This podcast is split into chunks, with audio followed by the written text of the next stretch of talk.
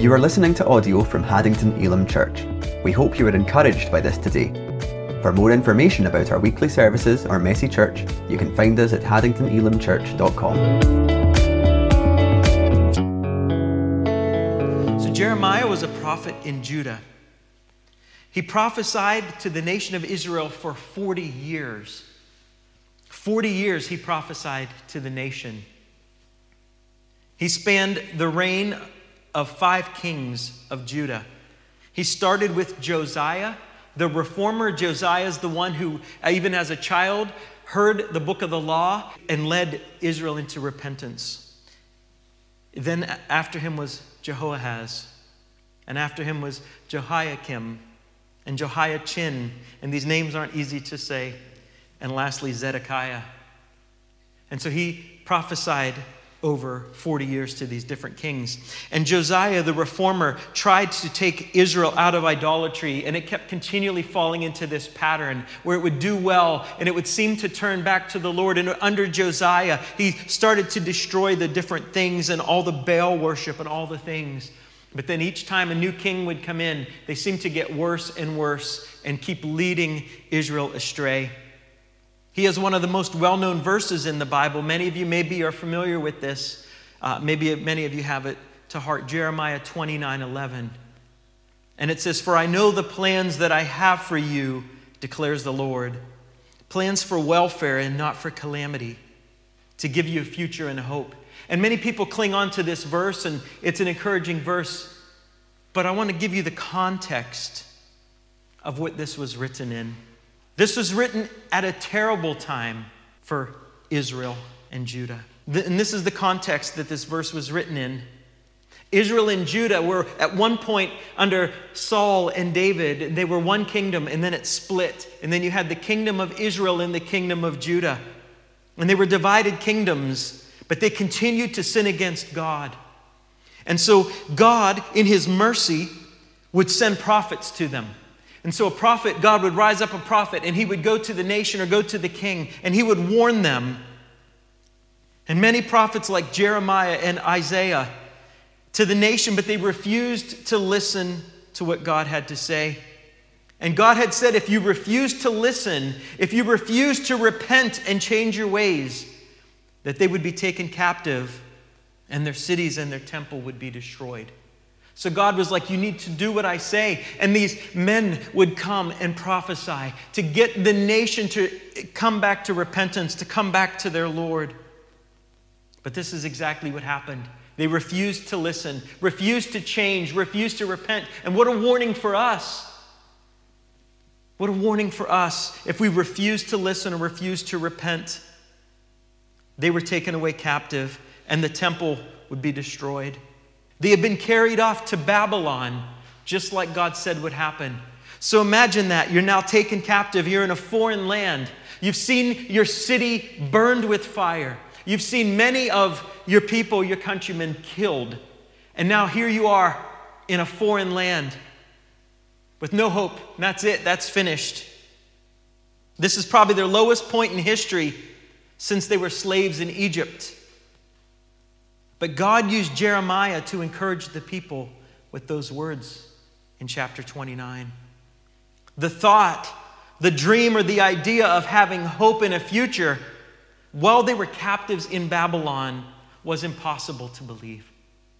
See, sometimes we have to look at the context. And I know that we, in, in our day and age, we can just take a verse out of context. But we have to look at the context. And he's saying to a people that are in captivity, to a people that have no hope, to a people who, for many years, their children are now born in a foreign land, and there's no hope of returning. They don't see any way that they're going to be able to go back to their homeland. And those words were written that God says, I know the plans that I have for you Maybe the plans that the Babylonians have for you. Maybe the plans that you think in your heart. But I know the plans I have for you, says the Lord plans for welfare and not for calamity. They already saw the calamity, and God says to give you a future and a hope. They never thought that they would return home. But these are the words of the Lord to his people. Not only would he have them return, he would have them flourish. That there's going to be a future for you back in Israel. Against all hope or belief, God's words are true. They would indeed return one day. And I would say today, if you're facing anything that would seem like an impossibility, anything that you're facing that just seems impossible, oh, that's too hard, is anything too hard for the Lord? Our God is the God of the impossible. I want you to know that. He is the God of the impossible. It's almost like I heard somebody say one time you look at the word impossible and it's I with I'm possible. Like it's possible with God. Israel had the living God. They didn't just, and they worshiped all of these foreign gods. They had the living God, who was their God, the king of all the earth, their personal God, the true shepherd, but they refused to follow after him. Friends, we have the true and living God. King after king would ascend the throne and lead the people into idolatry. And again, one seemed worse than the previous one. And God sent many prophets to warn them for disaster or calamity if they didn't stop worshiping idols.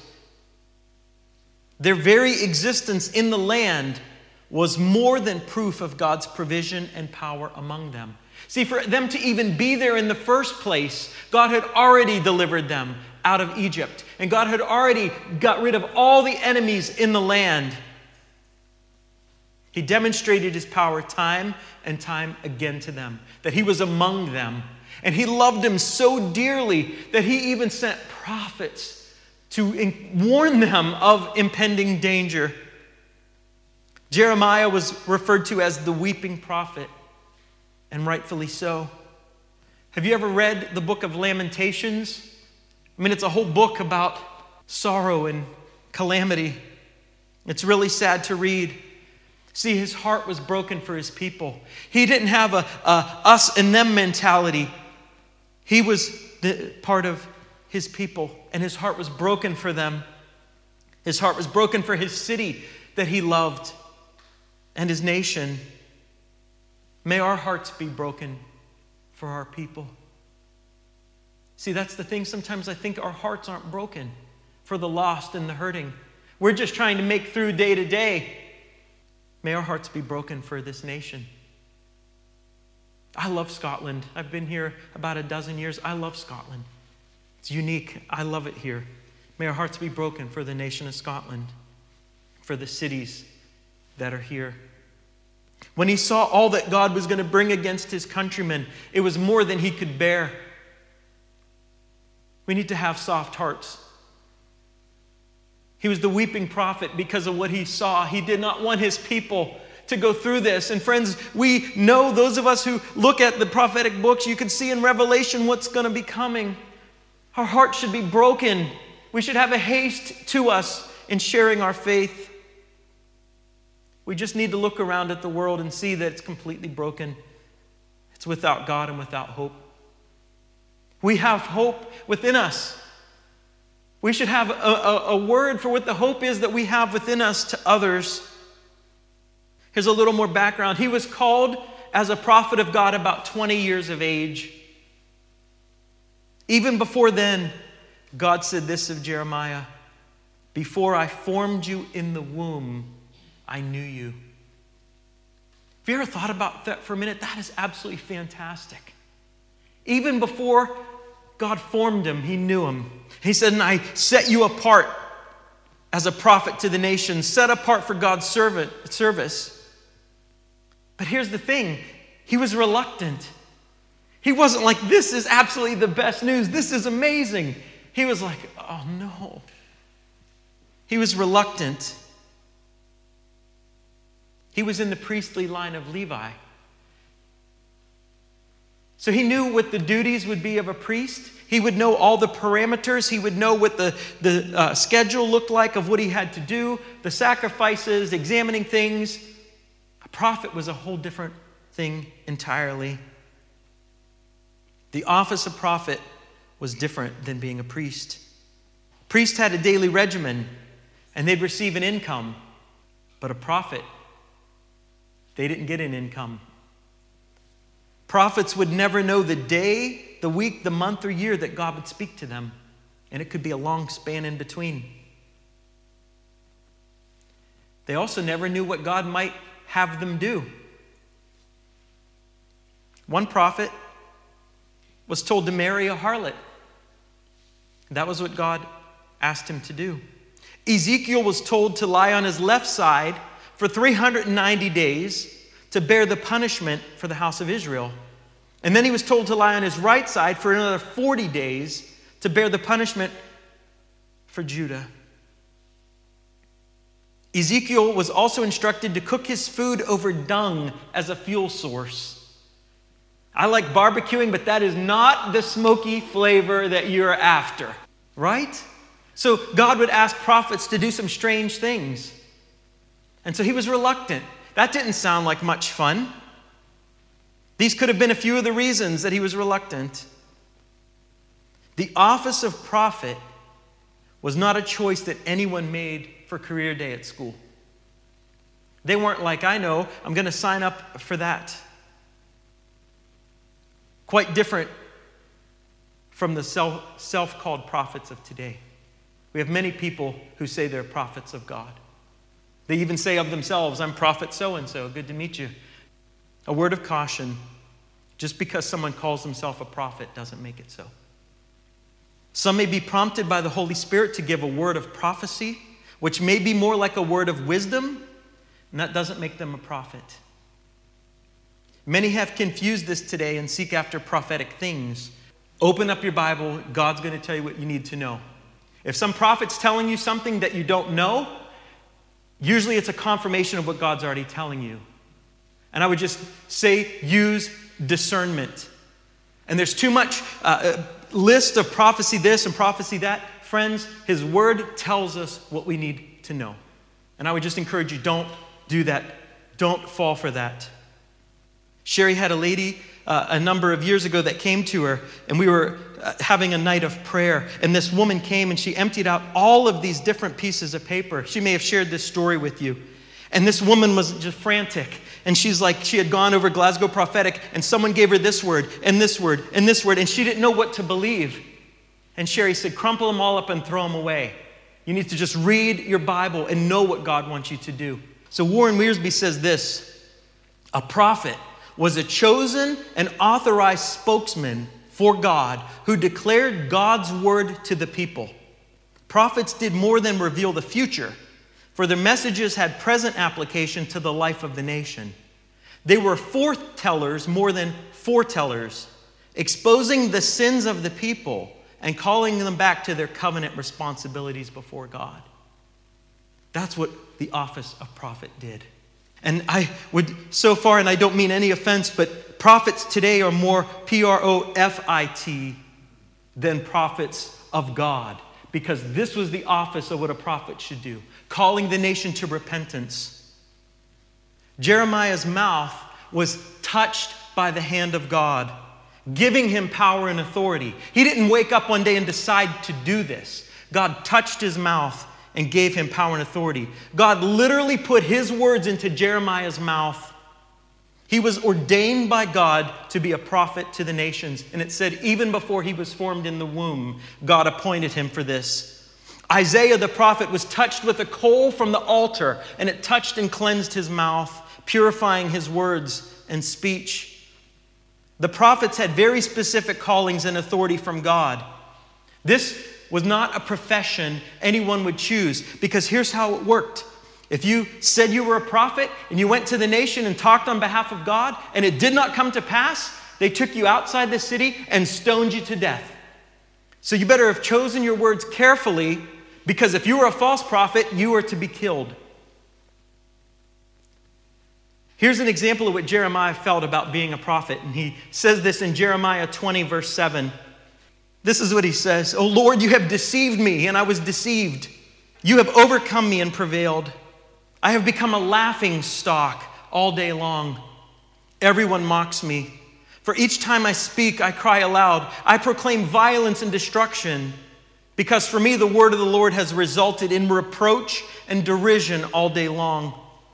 But if I say, I will not remember him or speak anymore in his name, then in my heart it becomes like a burning fire shut up in my bones, and I am weary of holding it in and I cannot endure it. He was ridiculed. They would go and say these things, and everyone laughed at him. And they had uh, the, the anti prophets. In those days, they called them soothsayers. So kings would surround themselves with people who would say, you know what, don't worry, the prophet of God would come and give the truth. Calamity's coming. If you don't repent, you're going to be taken into captivity. And the soothsayers, don't listen to them. It's going to be okay. We have too many people today just telling us everything's going to be okay. We need to know what God is saying. And then he says, If I tried not to say what you called me to say, God, it was fire shut up in my bones. He would go on to say that if he wouldn't speak the word of the Lord, he couldn't hold it in. He couldn't not say God's word. When God calls us to follow him, he isn't making a mistake. We think he's got the wrong address or the wrong person, but we're exactly who he's looking for. And friends, I'll be honest with you today. I've thought this for years. I've been like, God, you got the wrong person. You've got the wrong guy. I know many more people much better than me, much more qualified than me, better orators, better everything. He's not making a mistake. We're who he's looking for. Our refusal Jeremiah initially refused. Our refusal or hesitancy can be unbelief, disobedience, or fear. We think our shortcomings will prevent God from achieving his purposes because we're not perfect. None of us are. So we think our shortcomings. Remember, uh, God called Moses, and what did he say? I'm a stutterer. I can't, can't speak too well. Everyone would always bring their excuse before God because none of us feel adequate. We think our shortcomings will stop God from achieving his purposes, but that could be pride on our part. He will fulfill his purpose for me in my life. Psalm 138 says, The Lord will accomplish what concerns me. Your loving kindness, O Lord, is everlasting. Do not forsake the works of your hands. When we yield our lives to him, he directs our steps. See, like I was saying as I was praying, we somehow get this idea that we're in charge of our lives. And friends, He's in charge. If we place Him as the Lord of our life, He is the ruler on the throne of our heart, not us.